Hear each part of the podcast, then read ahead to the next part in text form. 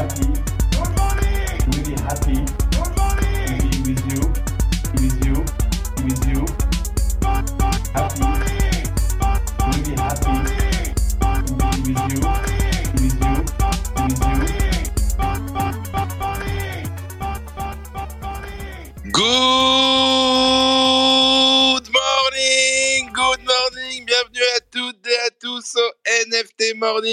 Nous sommes aujourd'hui le mardi 28 novembre, comme tous les matins.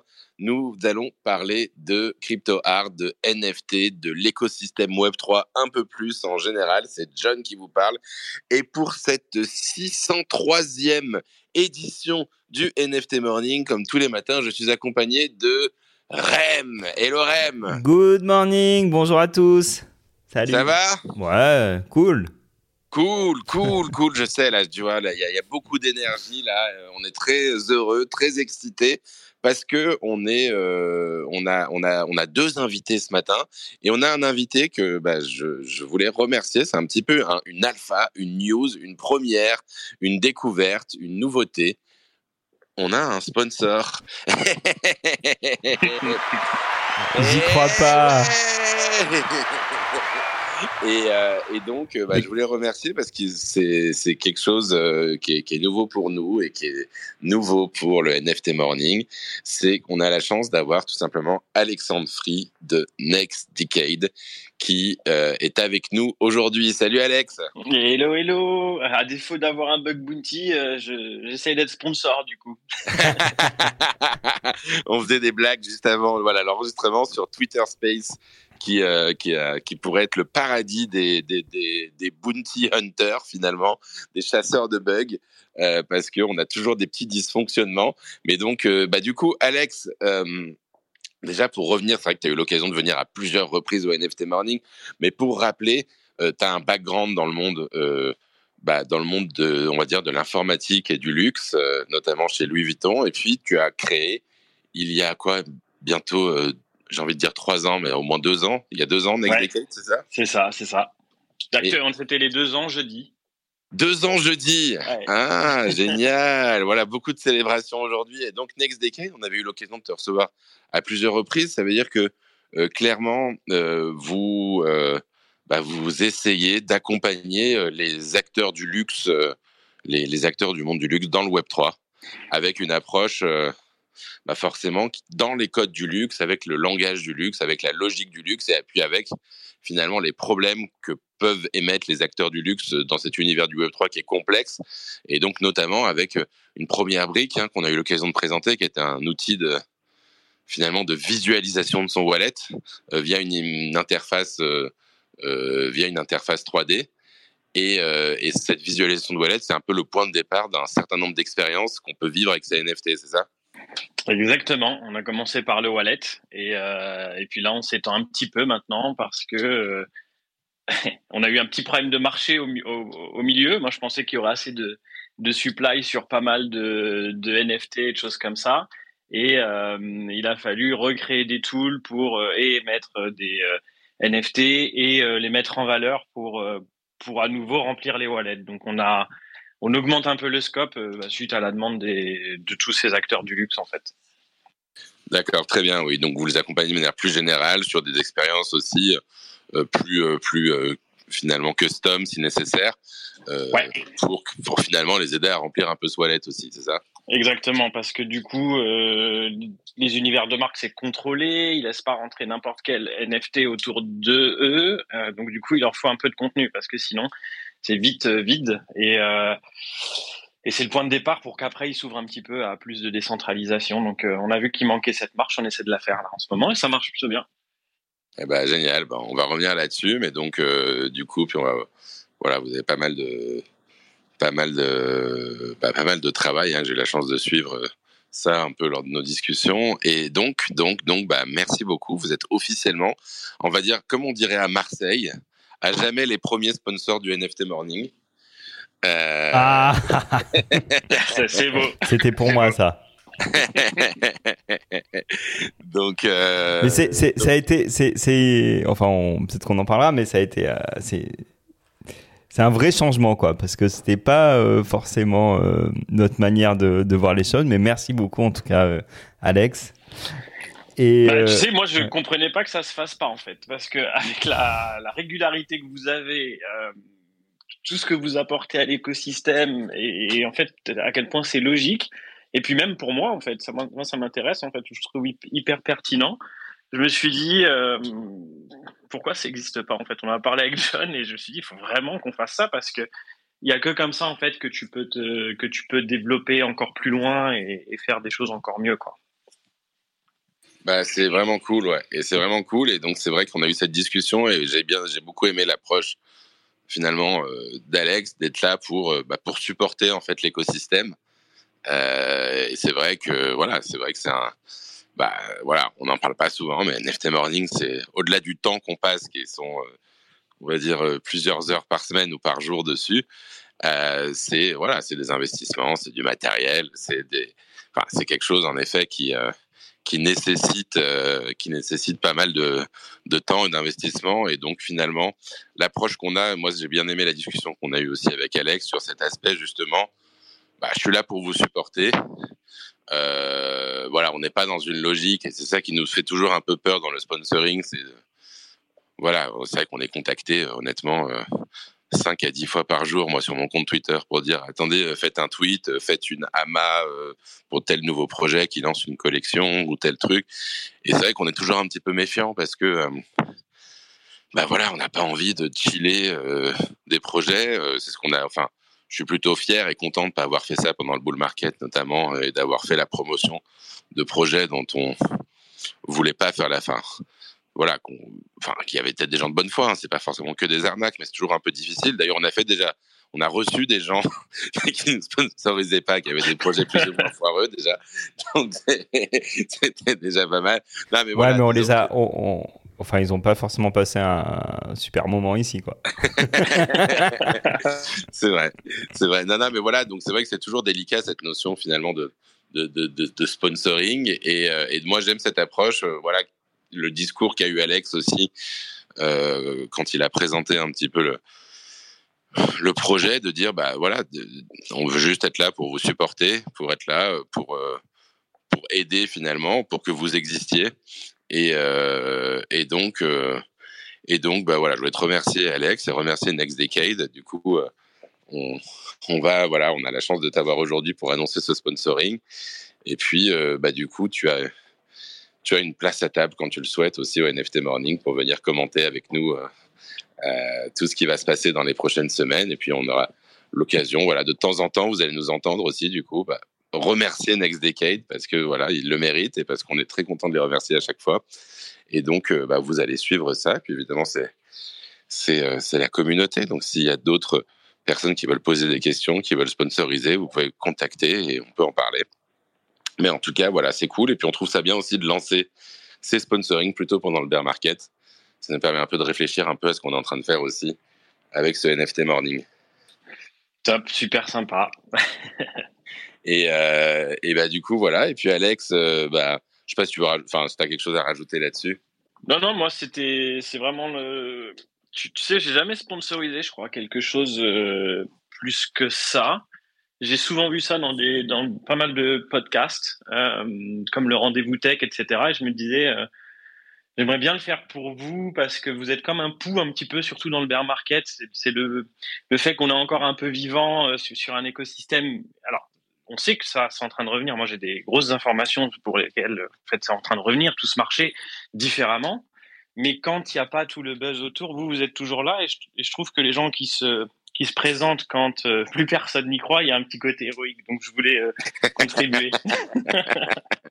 bah, écoute, c'est génial, Alex. Et puis, bah, on va revenir dessus. Puis, on va revenir un peu sur Next Decade aussi ensemble, euh, sur là où vous en êtes aujourd'hui. Parce que c'est vrai que la dernière fois qu'on vous a reçu pour parler de vos projets, c'était déjà il y a je pense qu'il y, a un petit bout de temps finalement. J'ai envie de dire il y a un an, mais il, y a, il, y a, un petit bout de temps, donc on va pouvoir en reparler un petit peu. Et, euh, et on a du coup un autre invité avec nous aujourd'hui, c'est Mathias. Bonjour Mathias. Salut les gars, salut John, salut Rémi. Hello eh Mathias. Ben, Hello.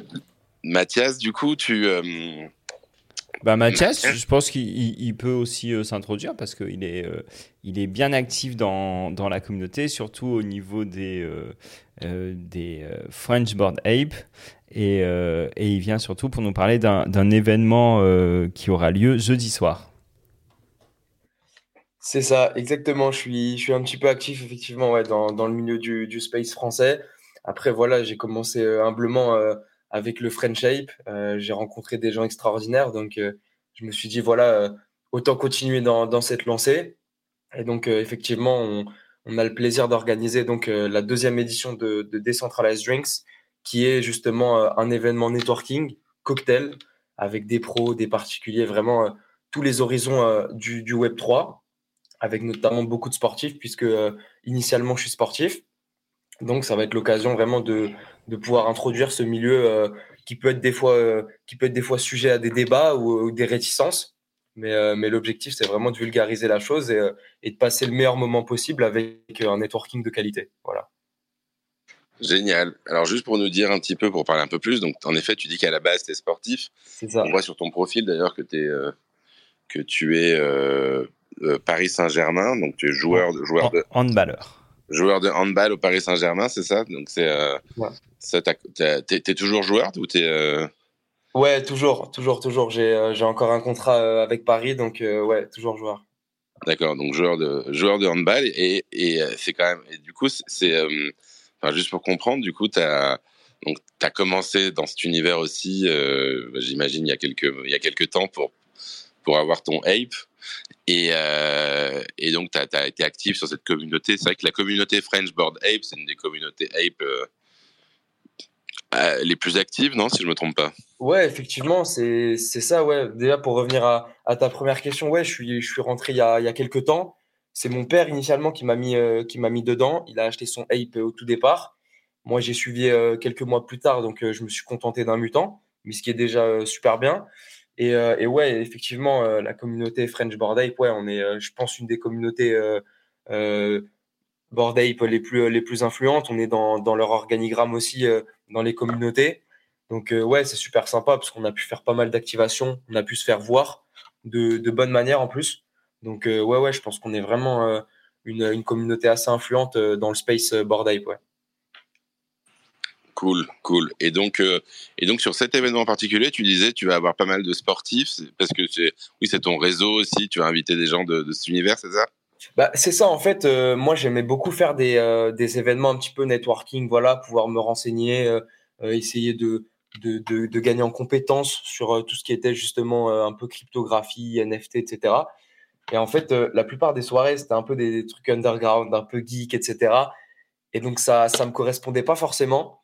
Et en plus de ça, moi, j'ai beaucoup d'amis euh, dans le vestiaire ou autres qui étaient en demande justement euh, d'informations, de pouvoir connaître, etc. Et moi, quand j'allais en éclaireur à ces soirées-là, euh, je me disais, mais je peux pas les ramener, ils vont pas comprendre, ils vont être largués, ils vont me dire que c'est un truc de geek et tout.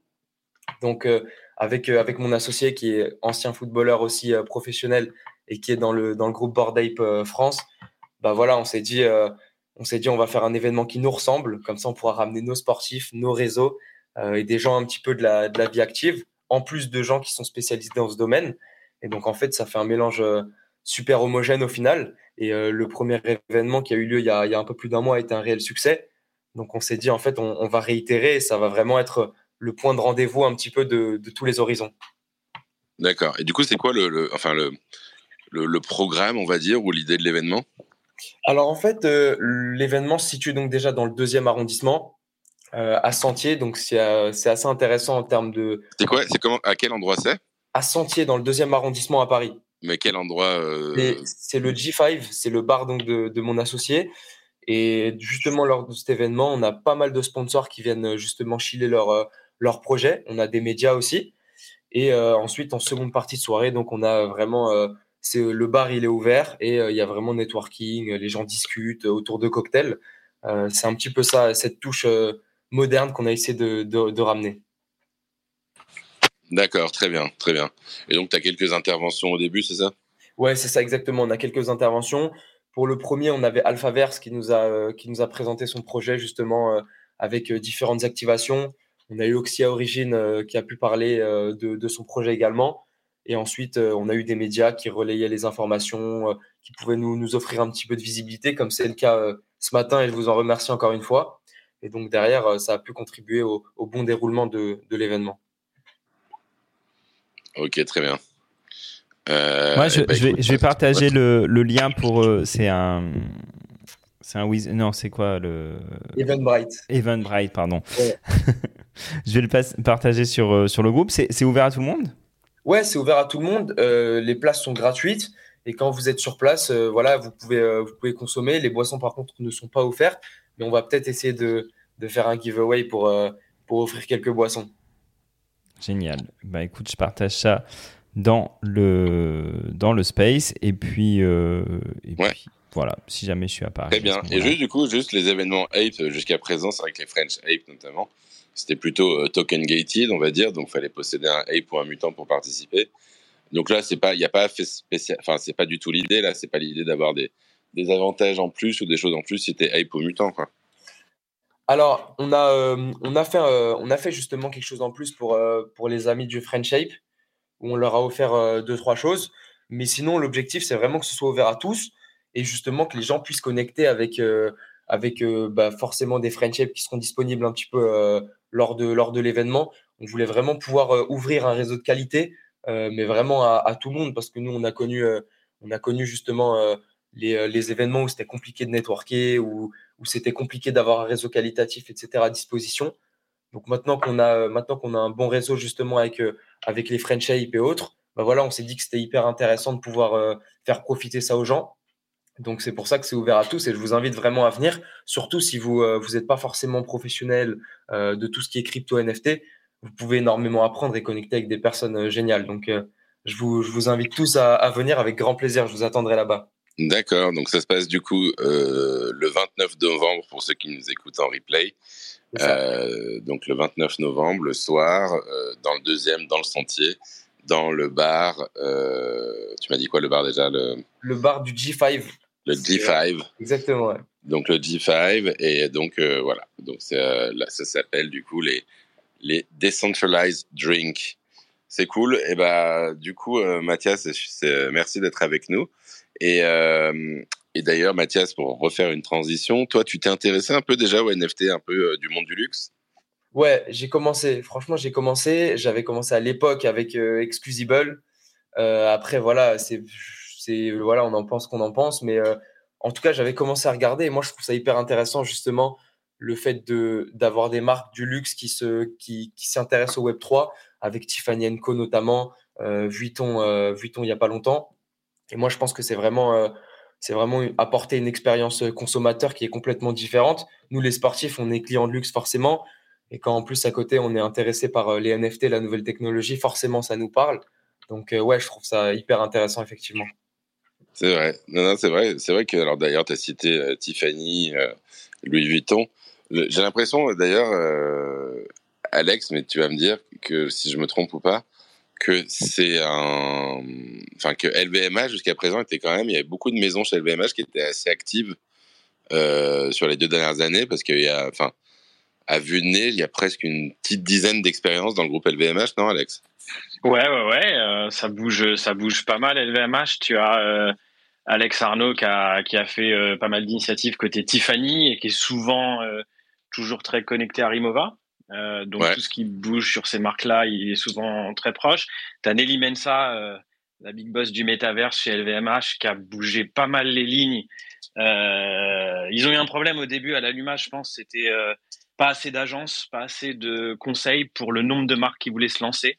Euh, parce que ça coûte en 3D, ça c'est du temps en fait, hein, c'est du temps pour créer des projets, créer des campagnes, et ça manquait un peu d'expertise. Et là, euh, je pense que tout le portfolio de, l'écosystème de, je veux dire, de fournisseurs, en tout cas de talents qui peuvent créer ces campagnes pour les marques de luxe et, co-travailler, co-produire tout ça.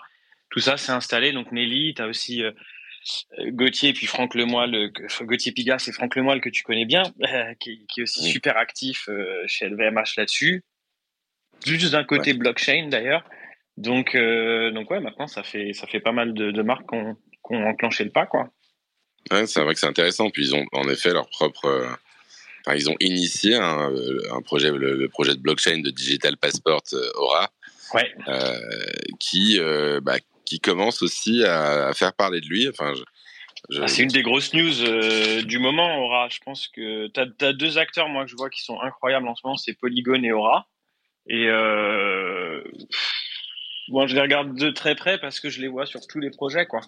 Donc je pense que dans pas très. D'ailleurs, je me demande même si c'est pas les plus gros créateurs de NFT aujourd'hui en termes de volume. Ah ouais? Et Aura, ouais. Je suis quasi sûr.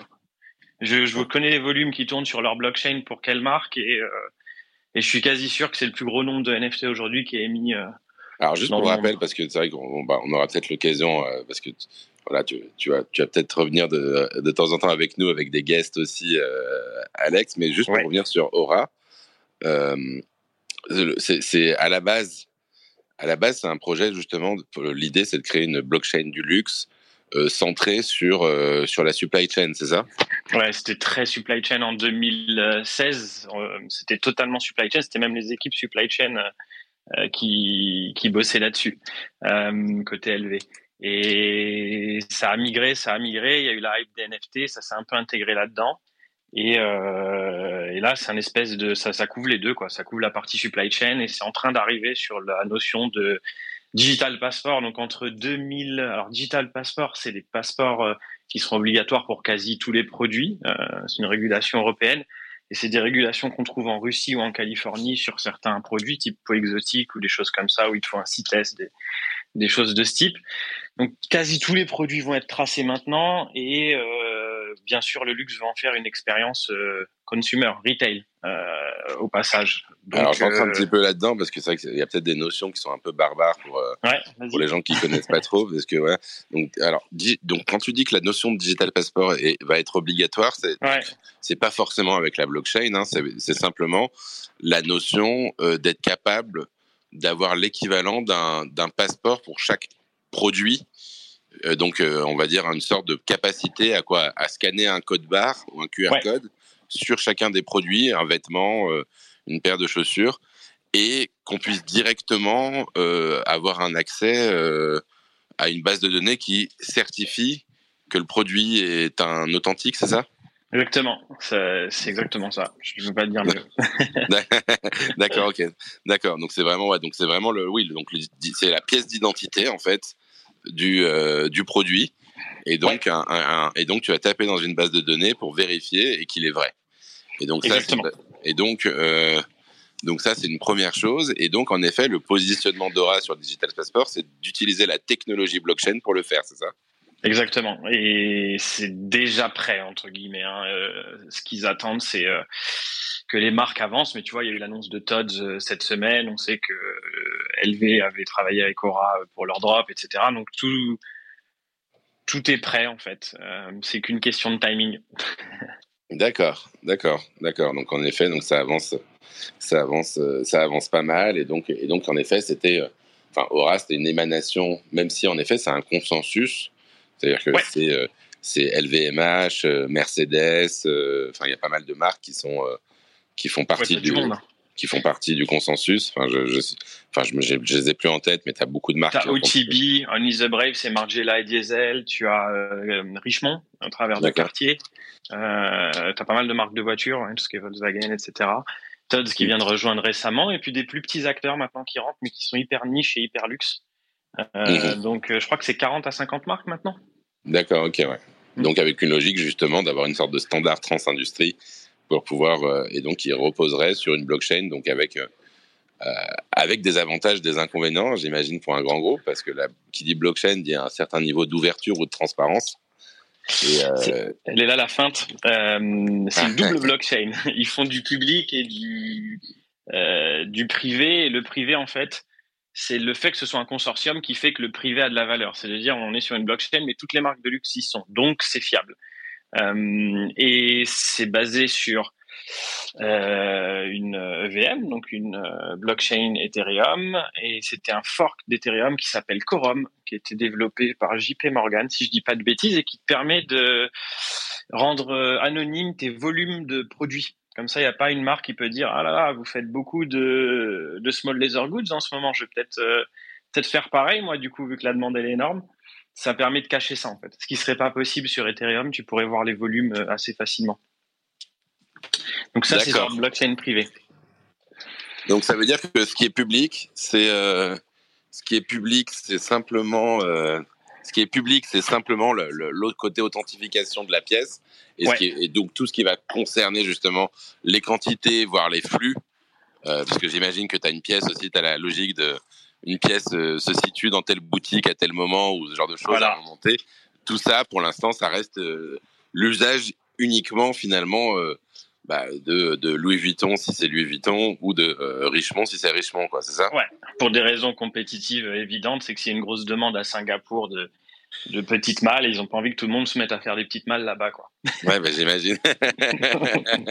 ça serait contre-productif quoi. Exactement. et en dehors de ça, ils sont aussi sur la blockchain publique, sur certains drops euh, plus artistes, etc. Euh, pour euh, pour que l'utilisateur puisse le voir sur la blockchain publique. Donc ils ont cette flexibilité. Ils peuvent faire les deux. D'accord, très bien. Oui, donc tu peux jouer même sur le côté euh, pur NFT, justement, euh, branding euh, ou NFT utilitaire ou autre, et jouer là à fond sur la blockchain publique. Quoi. Ouais, et il connecte les deux. Donc tu peux avoir les deux tokens dans les deux blockchains, vu que c'est une EVM, il n'y a aucun problème. Et donc, du coup, en effet, ça veut dire que c'est une blockchain propre, par contre.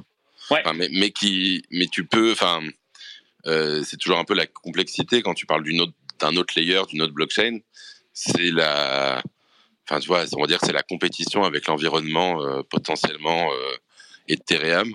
Ouais. Euh, parce que du coup, est-ce que ça nécessite forcément des nouveaux wallets pour tout ce côté-là?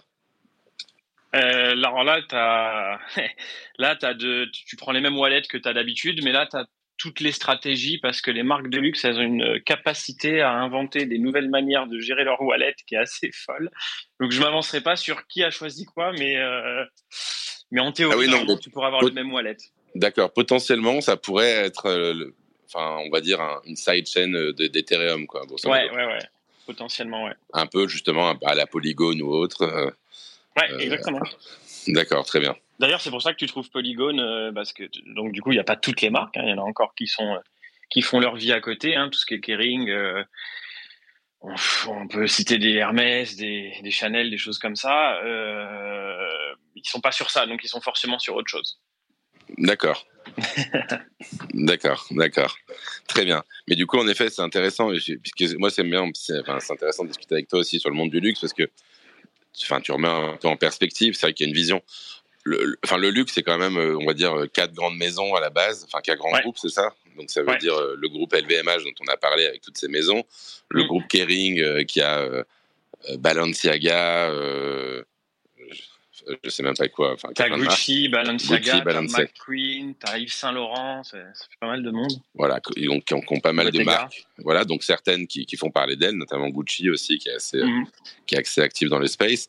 Et puis t'as des, on va dire des sortes de maisons indépendantes qui sont euh, Chanel et Hermès, quoi, c'est ça? Ouais, qui sont en fait aussi quasi des groupes. Hein. Même Prada, euh, Prada c'est un groupe au-delà d'être une marque, mais euh, donc Prada qui se trouve dans Aura. Mais euh, mais c'est moins connu. Par exemple, Chanel, ils ont Bell Ross, euh, les marques de montres, pour donner un, un, exemple. Donc ouais, ouais, c'est c'est comme ça que c'est structuré. D'accord, très bien, très bien, très bien. Et donc pour revenir un petit peu là, c'est vrai qu'on parlait un peu du paysage et c'est vrai que c'est ouais. gênant. Pour revenir un petit peu à vous, du coup, Next Decade. Euh, enfin, sauf si Rem a des questions un peu, je sais que sur le monde du luxe. Euh, non, non, moi j'écoute là. Très bien. Je pense que Rem est, sur, euh, est en train d'acheter une malle, mais il ne me le dit pas. Rem, il est comme ça. Quand il se chauffe le matin, il s'achète une petite malle Louis Vuitton là, pour ses enfants. Il en prend une par enfant, tu vois. une malle, sa femme, elle, une, a, une sa femme, elle a toutes les malles, forcément. Une malle Quechua, plutôt. c'est pas mal aussi, hein c'est euh, une, une, marque forte aussi, Quechua. Ah ouais. donc, euh, donc du coup, euh, non mais du coup, ouais, bah, pour revenir à Next Decade, donc forcément, donc voilà, enfin dans cet environnement, donc c'est vrai qu'on avait, on avait eu l'occasion d'échanger au tout début, justement quand vous faisiez les bunnies aussi, donc cette collection un peu dans l'univers du luxe, puis sur ce wallet que vous aviez lancé avec une approche aussi mobile, enfin mobile. Euh, ça veut dire la possibilité, voilà, de naviguer facilement depuis un mobile, euh, un peu, enfin parce que l'usage internet est mobile et puis une, enfin, l'avenir du Web 3 est potentiellement mobile aussi. et du coup, comment vous avez, enfin, comment vous avez évolué pendant cette année 2023 euh, alors, on a perdu le marché un petit peu l'année dernière en B2C. Et nous, on était parti très fort euh, sur le B2C parce qu'il y avait tout ce qu'il fallait euh, pour, pour faire plein de choses. Et en même temps, on faisait quelques marques de luxe. On avait fait Dior, etc. Euh, sur des expériences. Et on a décidé de focus totalement sur les marques de luxe parce que le marché étant très mauvais en termes d'attention B2C, euh, on a eu une autre thèse, c'était que les clients des marques de luxe allaient être notre B2C à terme. Alors notre euh, oui et non parce qu'on on, comment dire, on s'approprie pas les clients des marques de luxe. C'est totalement un, dark pattern à pas faire. Donc du coup, on, leur fournit juste une infrastructure pour qu'ils puissent faire ce que nous on voulait faire en direct. En fait, c'est eux qui sont en train de le faire. Et en fait, c'est beaucoup plus logique parce que c'est des retailers. Ils ont une marque, ils, ont des animations en permanence. Et, euh, et nous, on est fort en tech et en tech design slash design où on mélange blockchain et 3D. Donc du coup, on leur fournit ça et eux, ils s'occupent d'animer euh, avec l'ADN de leur marque euh, plein de plein de lancements pour leurs clients et ça génère du business. Donc on s'est positionné totalement comme ça et on s'est rendu compte que le wallet, en fait, c'est la dernière étape. Euh, C'était une fois que tu as acheté le produit. Mais avant, la création des produits, comment tu structures la liste des produits dans une marque, ça paraît bête, mais euh, tu as un e-commerce, tu as des magasins, tu as plein de choses. Donc, où est-ce que tu as ton stock? Où est-ce que tu as tous tes fichiers 3D Où est-ce que tu as tout ça? Comment tu les publies sur la blockchain? De manière simple euh, Donc, tu vois, on a même construit des connecteurs avec Aura, etc. Euh, pour euh, end-to-end de la création, en passant par la distribution avec des showrooms 3D, une nouvelle techno qui est assez folle pour ça, qui est totalement web, qui charge super vite, et jusque dans le wallet, fournir ça aux marques sur étagère. Et c'est ça qui nous a occupé toute l'année. D'accord. Alors, tu insistes beaucoup et je pense que c'est quand même quelque chose qui vous caractérise quand même beaucoup. C'est la 3D, justement. Ouais. Euh, ça veut dire que vous allez, enfin, vous produisez, enfin, c'est un peu ce que vous aviez fait avec Dior déjà, si je ne me trompe pas, mais ouais. euh, en fait, vous, vous, vous fournissez des, des, des, enfin, vous travaillez sur de la 3D à différents niveaux pour les marques, quoi, c'est ça? Ouais, l'idée c'est de se dire le luxe, ben déjà c'est design first, donc zéro compromis sur le design. Si on arrive à faire de la 3D qui trouve qualitative, ça veut dire qu'on est au plus haut niveau. Donc il peut le plus, peut le moins, on pourra donner ces technos. Sachant que le luxe a quand même une, image mitigée de la 3D quand même, à la base. Euh, oui, oui, oui, oui. Et ils sont, ils sont piqués. Hein. Quand tu arrives sur de la joaillerie et que tu es sur des réflexions de diamants ou des choses comme ça, c'est compliqué. Euh, et la 3D, tu as un truc, euh, c'est fake, euh, c'est pas des vrais modèles, c'est pas des vrais produits, etc. Mais aujourd'hui, ils font beaucoup de 3D, depuis le Covid notamment, pour euh, toutes les séances photos, packshot, etc. Donc c'est rentré dans la culture. La seule chose, c'est que ils ont pas forcément tout ce qu'il faut pour diffuser cette 3D, à part sur les réseaux sociaux. donc tout ce qui est expérience interactive, c'est compliqué aujourd'hui parce que tu as quasiment tout le monde qui propose du Unreal ou du Unity. Mais à partir du moment où tu fais une app sur un store, parce que c'est pas très fort en web, ce genre de framework, bah, tu es obligé d'avoir une logique de j'ai créé une app, donc il me faut des euh, utilisateurs, donc daily average users, etc. Donc tout de suite, ils se lancent dans un truc énorme de, créateurs d'app qui sont pas forcément envie de faire.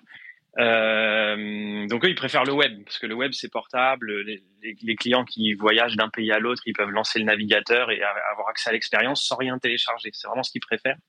Aujourd'hui, la 3D en web, c'est pas facile.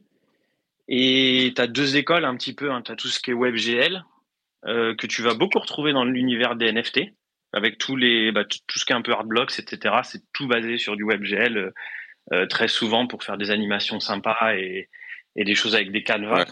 Ouais, WebGL, pour ceux qui connaissent pas l'informatique, c'est. Euh, bah voilà, on parlait tout à l'heure d'Unity et de, et de, Unreal, euh, qui sont voilà, plutôt côté software. WebGL, c'est des scripts dans l'environnement un peu HTML, euh, JavaScript, qui permettent de faire de la 3D qui se joue dans le navigateur, c'est ça? Voilà, 3D et 2D aussi, tu peux tu peux t'amuser. donc ça, c'est vraiment ce qu'on appelle des souvent des créatifs développeurs qui font ça, qui sont aussi graphiques qu'algorithmiques et euh, après, tu as tous les gens du pixel streaming, euh, donc qui vont lancer du Unreal ou du Unity et le distribuer avec un player vidéo. Euh, Ça, par contre, ça coûte super cher et ça marche pas très bien sur les Wi-Fi quand il y a des événements, ça lag, etc. Donc nous, on n'est pas allé là-dedans, on est resté dans le. Player vidéo, ça veut dire que tu, tu c'est comme un streaming, quoi, un peu en fait. Ouais, exactement. Comme un streaming, donc tu sais comme si tu diffusais depuis euh, ton Unreal un streaming euh, de. Mais tu as les contrôles, tu peux te déplacer. Mais tu peux te déplacer, tu peux te balader à l'intérieur, d'accord. Ouais. Et c'est le fait que le lag soit très faible. C'est un peu comme du Flash, quoi. Ouais, ouais, c'est un, un, appelé Java, si, si tu veux parler de ça.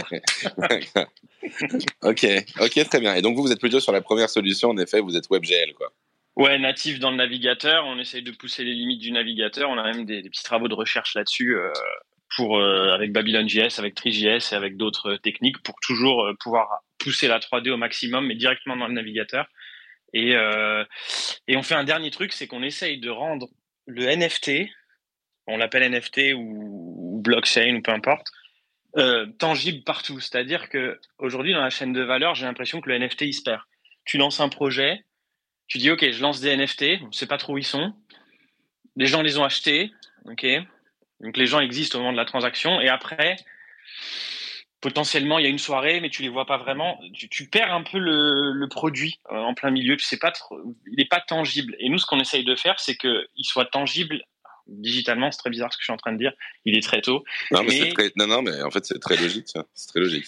On essaye de pas le perdre. Donc c'est pour ça qu'on s'est dit, OK, euh, depuis la création jusqu'au showroom euh, e-commerce où la personne va être un peu émue dans, l'expérience et se dire tiens ça me plaît c'est vraiment ça que je veux. Et l'acheter et l'avoir dans son wallet et ensuite avoir des expériences autour de ça sociales ou non c'est toujours le même asset qu'on voit. On essaye vraiment de pousser le concept de c'est le même asset qu'on voit avec la même origine etc pour euh, pour aller dans la philosophie du NFT au maximum. C'est le même asset. Ça veut dire que c'est quoi les différents endroits où tu vas le voir? C'est quoi sur ton mobile, sur l'ordi? C'est quoi le quand tu dis le, les, les toujours le même asset C'est dans quel contexte? Euh, Ça va être sur tous les, ces supports-là, ouais, effectivement, donc mobile et desktop. Et euh, ça va être euh, quand tu le vois dans, dans un showroom, par exemple, tu t'en rends pas compte, mais la philosophie, c'est que c'est vraiment le même asset qu'il y a sur la blockchain. On essaye de pas créer des des, hostings de fichiers ou que ce soit autre, des réplications qui seraient pas les mêmes, parce que tu sais, tu te perds vite dans des grosses sociétés comme LV, par exemple, c'est 1500 personnes au headquarter, tu peux avoir 20 000 versions de l'asset. D'ailleurs, il y avait eu un, petit euh, sujet sur la malle, la première malle qui avait été release, la clé ne rentrait pas dans la serrure de la, de malle. J'imagine que le designer 3D, il a dû créer quand même une serrure où la clé rentre. Ça, ça me paraît un peu bizarre qu'il n'y ait pas pensé. Mais des fois, dans le versionning des fichiers, tu perds tout en fait.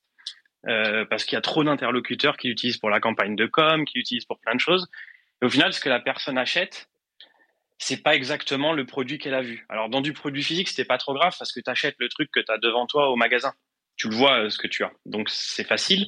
Par contre, sur du digital, t'imagines avoir acheté un CryptoPunk qui aurait un défaut, par exemple, il lui manque un pixel ou un truc comme ça, parce que c'était pas la bonne version ou autre. Nous, on essaye d'être vraiment consistant sur tous les supports pour que ce soit toujours le même smart contract d'origine et ce qui, ce t'est diffusé, c'est toujours cette même pièce avec la même origine. On essaye de pas perdre le lien euh, pendant toute l'expérience. D'accord, ok. C'est, en fait, c'est très intéressant ce que tu dis. C'est-à-dire qu'en effet, que ce soit dans les supports de com, sur les réseaux sociaux. Sur... En fait, c'est des fichiers numériques. On voit bien, enfin, quand tu es dans une unité de production et de communication d'une entreprise, euh, très très vite, tu as un fichier, tu te rends compte que le fichier passe pas sur Twitter, donc tu vas faire une version euh, différente, un peu dégradée. Euh, tu vas voir qu'il passe pas à un tel, il faut adapter le format parce que un tel il veut un 1200 pour avoir 900 et l'autre je sais pas quoi. Et donc ça devient très vite en effet, euh, très vite, tu as des allers-retours, tu demandes à tel designer, il te dit c'est pas moi qui le fais, c'est lui, c'est l'autre, c'est machin, c'est truc. Et forcément, tu vas euh, potentiellement, euh, je dirais, dégrader ou en tout cas modifier le fichier et modifier même le look and feel, quoi, c'est ça? Ouais, ça change tout, surtout en 3D. Tu vois, tu as des notions, par exemple, de HDR, les environnements qui sont autour du, de l'objet. C'est ce que tu utilises pour faire le jour et la nuit, par exemple, sur un objet. T'imagines, tu vois ton objet dans le jour et dans la nuit, c'est vraiment pas la même chose. Et ça, ça paraît stupide que quand je le dis, mais les résultats euh, en termes de design, c'est une catastrophe euh, sur une direction artistique, surtout sur des, des, des, marques de luxe où, on est censé être à peu près carré, quoi.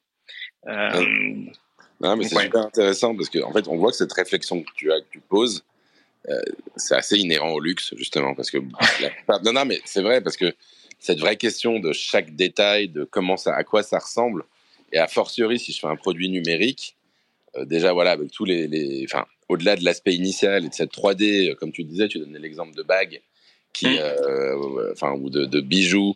Euh, donc, est-ce que le reflet, est-ce que ça fait plastique, est-ce qu'on a, est-ce qu'on sent la texture, est-ce qu'on sent la matière, est-ce que c'est, enfin voilà, est-ce qu'on arrive à se dire c'est un vrai, sachant que déjà quand ils font un vrai bijou, ils se posent cette question, quoi, de dire est-ce que, est-ce qu'on dirait que c'est une vraie pierre ou pas Euh, Et au-delà de ça, tu as cette réflexion du comment ça va être décliné, comment ça va être réutilisé, parce que l'existence du produit en elle-même, c'est ça. Et moi j'aime beaucoup ce que tu dis sur, c'est vrai, et c'est vraiment une question de base. Et je pense que des fois on oublie un peu le principe de réalité quand on achète un NFT. Aujourd'hui, c'est quand même une aberration que le moyen le plus, euh, le plus euh, utilisé pour regarder ces NFT, c'est de se rendre, c'est de se rendre, euh, ouais, sur Blur ou sur OpenSea pour les regarder, quoi. Ouais, c'est en vrai pour moi c'est de la folie. Hein. C'est le- truc. euh, je, sais, sais pas que- quelle équivalence te donner, mais c'est comme si tu avais quelque chose de magnifique et que tu utilises le pire moyen d'aller le voir. Si, si tu peux pas prendre un moyen moins bien pour aller voir euh, quelque chose de normalement aussi précieux et aussi lié à toi. Chez toi, tu mettrais pas un bel objet par terre sur le sol à moitié, tu vois. Et pourtant, on le fait avec nos assets digitaux. C'est un peu bizarre et c'est pas logique. Et ça va encore plus loin tu touches à des notions donc de direction artistique euh, logicielle. Euh, moi, c'est ce qui m'a motivé quand j'ai quitté Louis Vuitton après avoir fait euh, la montre connectée. Je trouvais que les OS de Apple et Google, ils n'étaient pas assez customisables. Donc c'est pour ça qu'on a fait nos propres OS chez LV et euh, bon, sur des bases Android hein, quand même. Mais aujourd'hui, les marques, elles ont un mal fou à se dire, ok, on va se faire un ADN de marque, mais digital. Si tu regardes tous les sites web, ils se ressemblent. C'est blanc et noir, des photos, ultra impersonnelles et ils n'arrivent pas, à, en termes de craft digital, transmettre qui ils sont. Tu peux même regarder les posts Instagram, tu verras, c'est pas cohérent. La plupart des marques en ce moment, elles sont pas très cohérentes. Euh, pourquoi? Parce qu'elles n'arrivent pas à installer une DA euh, digitale. Parce que, ok, tu as des studios pour des produits physiques, mais en digital, tu personne qui s'en occupe. Et pour moi, c'est le, le, gros truc qui arrive, c'est que tu vois dans les gamers, quand tu as un skin et que tu joues à un jeu, tu connais ton skin par cœur et d'ailleurs tu as acheté ce skin pour cette raison parce qu'il est unique il est différenciant et tu connais l'animation, tu l'aimes bien, tout est précis. Et vu que c'est les générations qui vont acheter le luxe à terme, ils verront qu'en digital c'est pas très carré. Et le luxe pourra pas continuer à faire du digital aléatoire comme ça. Il va falloir qu'il se muscle. Et nous on essaye de, de fournir l'infra pour faire ça quoi. Moi je suis pas spécialement DA, je, je suis mi-design mi-développeur donc j'ai la culture des deux. Mais par exemple, moi, je pense que le prochain Virgilable ou autre, ça va être totalement digital. C'est, euh, on le pense nous aussi. On le pense nous aussi. Mais c'est intéressant parce que c'est une vraie discussion que j'ai avec des acteurs du monde du luxe. Et tu vois que c'est, c'est, euh, en fait, c'est un, enfin, c'est un, j'ai l'impression que c'est un secteur qui fait partie quand même de ceux qui sont aussi les plus résistants au, au digital. Ouais. Euh, parce que, enfin, c'est, il euh, y a encore tu vois, même quand tu vas donner l'exemple d'un skin Fortnite à une personne du luxe, elle va dire Ah oui, non, mais ça, c'est.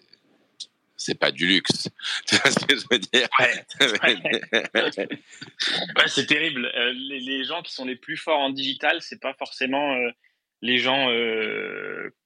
Je sais, les gens les, qui ont les meilleurs profils là-dessus, c'est des mecs qui faisaient du Flash pour revenir à Flash. Souvent, ils ont connu, euh, tu sais, tout ce qui est typographie, les livres, le print. Ils ont connu le Flash en vectoriel et ils ont vécu toute l'évolution.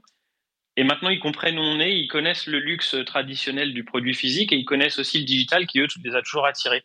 Et ouais, je suis marrant. quasi sûr que le profil qui va arriver, c'est ça. C'est des mecs un tout petit peu plus âgés que moi. Ouais, non, vu non, tout mais- le scope, quoi. C'est marrant que tu parles de Flash parce que c'est vrai que ça revient beaucoup dans le NFT Morning.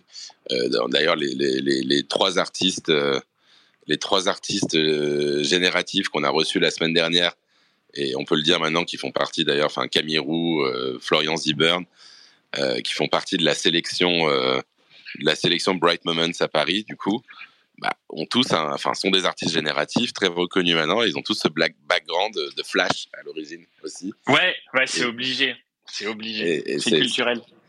C'est assez rigolo, ouais. C'est vrai que c'était voilà, vrai, la- la- le vrai début de l'expression artistique euh, dans le digital, c'était ça, quoi. Et ben c'est fou parce que en vrai, en vrai, ce que tu dis, ça voudrait dire que la culture des NFT, elle vient pas de naître. Elle est née euh, à l'époque de Flash déjà. Ça je- voudrait dire bah, que c'est ouais. la suite, quoi. Ouais, mais moi j'en suis persuadé. J'en suis persuadé. Enfin, c'est- c'est c'est- c'est juste un moyen de le monétiser, le NFT. Mais, Ouais. euh, mais, c'est, euh, mais en effet, enfin, de créer un marché, de créer cette notion de propriété, mais la création en elle-même, Je pense qu'il y a déjà eu cette culture qui était là avant. Ouais. Euh, mais, euh, mais du coup, c'est. alors, c'est. c'est, Enfin, je, je- je trouve ça, ouais, je trouve ça extrêmement intéressant et j'aime bien ce que tu dis sur les sites aussi parce que c'est vrai, en fait, aujourd'hui, et en fait, tu as, une sorte de paradoxe entre faire du Amazon Ouais. et fournir une émotion. Et, Ouais. euh, et en fait, tu vois, et donc d'un côté, quand je dis faire du Amazon, c'est dans le bon sens du terme, mais c'est Mhm. ça fait 20 ans que dans le digital, on dit, enfin 20 ans, je sais pas, 10 ans en tout cas, qu'il faut une expérience en 3, 2, 1 clic. Quoi, Ouais. Une efficacité, un funnel de vente, une, euh, enfin une notion euh, voilà, efficace pour pas perdre l'utilisateur parce que tu sais que chaque clic va te faire perdre un pourcentage d'utilisateurs dans ton Ouais. processus d'achat. Et donc, c'est vrai que Internet est devenu efficace. Et, euh, et, euh, et d'ailleurs, oui, tu as raison de le dire, les acteurs du monde du luxe vont fournir des sites avec un fond blanc, un fond noir euh, et euh, un funnel de vente, quoi, tout simplement. Mm. Euh, mais d'un autre côté, bah, le, euh, enfin, il y a la- cette notion d'émotion digitale à créer. Et notamment quand tu, justement, quand tu prends, quand tu fais l'acquisition d'un objet numérique, il y a un questionnement. J'en parlais avec des gens de, du luxe, euh, justement, la semaine dernière.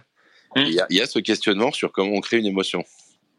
Ouais. C'est-à-dire euh, comment tu arrives à te. à- tu vois, parce qu'ils ont cette vision que tu as en magasin de rentrer dans la boutique, d'être reçu, d'avoir ton petit café, euh, d'avoir euh, deux personnes euh, qui sont là aux petits soins pour toi, de dérouler des écrins, à un moment donné de faire l'acte d'achat, de enfin, de l'emballer, de te le fournir, tu vois.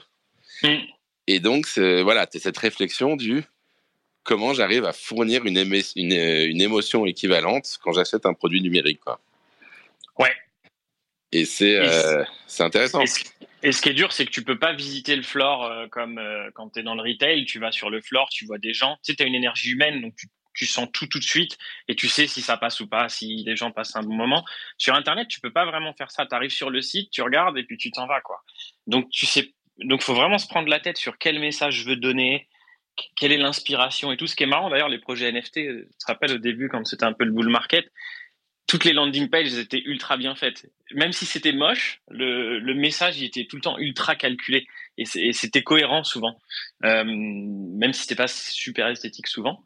Et euh, il faut se concentrer beaucoup sur le message et c'est des choses qu'ils savent pas faire en digital. C'est trop abstrait et, et la typologie des marques de luxe, c'est d'être hyper concret, d'être dans le détail sur le produit et tu le vois devant toi et tu le vois avec le client en live. Et là, faut arriver à gérer cette distance. Elle est super dure pour, pour Non, c'est ça. Mais, euh, mais donc, ouais, je pense que c'est là. Enfin, et donc, en effet, j'imagine que ça fait partie de vos pistes aussi de, de réflexion. hein, ça mais c'est pour ça que c'est intéressant. On me disait au départ, vous partez du wallet. Ouais, Et donc, c'est vrai, c'est qu'est-ce que j'ai, qu'est-ce que je possède, être capable de le montrer simplement, parce que c'est la base. Et Ouais. on est tous euh, aujourd'hui, enfin voilà, chacun a sa petite technique pour montrer ses NFT, mais ça reste beaucoup de bidouillage. euh, Enfin voilà, je me connecte à Foundation, à OpenSea, à je sais pas quoi. euh, donc c'est euh, c'est pas. euh, et enfin voilà, on est, on est qu'au début de l'expérience, on va dire. ouais. Donc, il y a- je pense qu'en effet, c'est pas comme ça qu'on va montrer des NFT demain. Et, euh, et au-delà de ça, en effet, bah, tout le parcours de l'acquisition au, euh, on va dire, à l'exposition numérique, au stockage slash exposition numérique, puis à potentiellement demain l'utilisation, l'exploitation. Quoi. Ouais. J'imagine qu'avec vos- votre expertise euh, 3D, c'est un peu sur ces axes-là que vous travaillez. Ouais, euh, du coup, la 3D, c'est le truc qui te permet de raconter des histoires et le produit, c'est que des histoires. Tu, racontes totalement le, le- pourquoi le produit, pourquoi ce design, pourquoi, etc. Donc, pour la première fois, on a les technos qu'on veut pour raconter des histoires. C'est juste qu'on n'a pas encore trop de gens qui savent les raconter au travers du digital. Donc, on essaye de, de donner ces tools-là qu'on a créés sur la plateforme aux, à ces marques de luxe et à ces marques en général pour, euh, pour pouvoir euh, raconter des histoires autour de leurs produits. Et tu vois, ça passe par des choses bêtes. hein. On a un plugin de musique tu es obligé de passer par la musique, par exemple, euh, pour raconter des histoires. C'est très dur de le faire sans musique euh, sur un site web. Bien sûr. Et c'est contre-intuitif parce qu'on disait que ça va de plus en plus vite et tout a été optimisé d'un d'un point de vue UX, tous ces, toutes ces expériences. Et là, on va arriver dans un moment où, euh, en fait, le luxe, ça va être de prendre le temps. Parce que tout, tout, tout le monde va, tout va trop vite tout le temps. C'est une galère. Les gens, ils veulent juste une, une bulle d'air. Et en fait, le luxe est hyper bien positionné pour dire, nous, on peut prendre le temps. Et d'ailleurs, ça vaut cher parce que nous, on peut se permettre de prendre le temps. Là où tout le monde est en train d'essayer de faire du volume parce qu'ils n'ont pas beaucoup de marge, c'est compliqué, ils essayent de faire de, de la vente en volume. Le luxe pourra dire, non, non, mais nous, on va faire moins, mais mieux. Et d'ailleurs, on peut prendre le temps parce que c'est des produits à très haute valeur ajoutée, donc il n'y a aucun problème pour passer, si on veut, 20 minutes euh, à créer une expérience et à s'amuser dessus euh, facilement. Quoi. Bien sûr, bien sûr. Et, euh, et c'est pour ça aussi que j'imagine c'est le, le, challenge un peu les acteurs du luxe, c'est que d'un côté, il faut être sur le coup, et on l'a vu, Tiffany's a été très réactif justement en lançant certains produits. Ouais. Mais d'un autre côté, tu as toujours ce sentiment que les marques ont plus à perdre qu'à gagner à se précipiter. Quoi. Ouais, mais tu regardes le marché, enfin, euh, euh, comment on dit, la bourse, c'était super mauvais là les résultats cette année. Tu as la Chine euh, qui se digitalise à toute vitesse, tu as des zones qui commencent à se fermer, typiquement Russie, etc. D'ailleurs, même la Chine, hein, ils commencent à avoir leur propre marque de luxe qui surperforme. les Chinois, ils sont pas forcément super intéressés par les marques françaises versus les marques chinoises qui sont en train de monter dans le luxe. Donc aujourd'hui, le luxe, ouais, ouais, ouais, c'est chaud en ce moment. Putain, mais attends, c'est un renversement de. Enfin, moi, dans ma tête, euh, tu vois, Paris, c'était la ville où les Chinois veulent acheter des sacs Hermès, quoi. Ouais, mais ils ont atteint un niveau de craft. Euh, tu vois, par exemple, sur de la sneaker euh, imprimée en 3D, c'est des tueurs en série. Et tu peux pas faire mieux que. Ben, ils ont les machines, ils ont tout. Et le problème, c'est que tu vois que la plupart des marques de luxe, maintenant, elles font des sneakers imprimés en 3D. Donc, petit à petit, ils s'accaparent des nouvelles techniques comme ça qu'ils prennent. Et puis, même en maro, ils savent faire des choses incroyables. Euh, donc, donc le problème, c'est que le savoir-faire, il est en train de partir beaucoup là-bas. Et euh, mais sans le eux, ils ont le digital en plus. Nous, on l'a pas. Ouais. Et donc c'est ça l'enjeu aujourd'hui. Donc il y a un vrai challenge. Donc oui, en effet, elle risque de se faire. Euh, et là, pour le coup, en effet, en plus, c'est des populations. Enfin, ils n'ont pas peur du digital pour le coup en Chine. Non. Donc, enfin, ils sont voilà, ils sont plutôt early adopters et donc ils vont pousser les expériences très vite. Ouais. Donc, euh, donc ouais, je comprends. Donc il y a quand même un enjeu. Il ne faut pas trop traîner euh, pour euh, malgré tout les grandes maisons, comme on dit, les grandes maisons, les grandes maisons. Enfin, je dis occidentales. D'ailleurs, elles sont toutes, elles sont quasi toutes, toutes ouais. Elles sont toutes européennes en fait, non D'ailleurs, si je ne me trompe pas. Quasi toutes. À certains Tiffany, c'était avant. oui, c'était américain avant. C'est nous aussi. Donc ouais, là c'est là c'est chaud. On est Mmh. Ça bouge là les lignes. Hein. Et tu vois, je crois qu'LVMH c'était moins 24% jusqu'à il y a pas longtemps sur euh, depuis ah ouais. le mois de juin. Donc Ah un ouais. moins 24% chez LVMH, ça n'existe pas. le, tu vois. le, le Covid, ça a vraiment euh, fait, enfin, ça a vraiment accéléré une tendance qui devait arriver de, enfin, ça a rebattu les cartes, quoi, clairement. Ouais, et puis elle était invisible parce qu'au début rattrapage, les gars ont consommé à fond, donc ils se sont dit ok, nous on est bulletproof, même le Covid on prend pas. Mais euh, en fait là, ils se rendent compte que ouais, les acteurs se sont développés là-bas. Et puis tu as des grosses initiatives, hein, l'art et tu, bah, tu connais le marché de l'art à Hong Kong, il est en train de, surperformer, euh, donc l'art digital aussi, donc et l'art c'est très proche du luxe, donc tu as beaucoup de choses qui se passent là-bas et, et normalement la traîne, hein, c'est 2030, euh, Gen Z et Chine number one pour les marques de luxe. Donc si tu n'adresses pas ça en 2030, alors bon, je me fais pas de soucis pour des Vuitton ou des Gucci, mais pour toutes les plus petites marques qui sont en dessous, ça va être compliqué quoi. Ah ouais, quand même. Non, non, mais 2030, c'est demain en plus, quoi. Ouais, c'est vraiment demain. Ça va très très vite, quoi. Mm. Euh, ok, écoute, euh, je lis un petit peu les commentaires aussi. euh. Ouais. Alors, il y a PP, RGB qui dit est-ce qu'il aura un abo pour pas recevoir les pubs? Smiley. ok, je vais lui envoyer les pubs directement en DM. À Pépé. Tu vois. Il y a Monsieur Eden qui dit le même asset comme le fait que n'importe qui- qui peut télécharger le JPEG d'un NFT et la publier, diluant ainsi l'unicité du token. Euh, ça, c'est si tu prends pas le contexte. Si tu prends en compte que le contenu, oui, mais si tu prends en compte le contexte, donc les, ce que va te permettre de faire euh, l'expérience. Donc typiquement, euh, si tu veux jouer un jeu de PlayStation sans la PlayStation, c'est un peu plus compliqué. Tu as des émulateurs, mais bon, c'est un peu tiré par les cheveux. Oui, en fait, voilà. Mais ça, c'est dans, voilà, en effet, ça veut dire que, mais on manque pour l'instant un peu de contexte, quoi, dans le monde d'aujourd'hui. Ouais, nous on en a trouvé pas mal récemment, mais euh, c'est des apps, hein. c'est clairement des apps, mais euh, Ouais. mais ça arrive. En Je pense qu'il faudra qu'on creuse un peu ces notions aussi une prochaine fois. Et puis, et Ingrid qui dit merci Alex, bienvenue dans la team. Ah, c'est gentil. Monsieur Eden qui dit il faudrait que les NFT deviennent un format de fichier lisible par toutes les plateformes. 100%. Hum, hum, hum. Un standard open source, je suis d'accord. C'est sûr. Il y a GD qui dit en noir et blanc, point d'interrogation. Ça, je sais plus sur quel, con- sur quel sujet on était. C'était il y a 50 minutes. Pensé, mais début. Waouh. Tu peux te préciser GD, il y a GD, et donc euh, voilà, GD qui confirme aussi, euh, du coup, qui dit clair. Putain, je suis désolé, GD, je, je lis tes trucs hors contexte maintenant. Euh, voilà, Shikentana qui pose une question, Aura Network, oui, c'est ça, c'est Aura Network, ouais. Aura. Ouais. Euh, et, euh, et puis voilà un petit peu là pour les petits commentaires qu'on a. En tout cas, il y a des GM, il y a des bienvenus.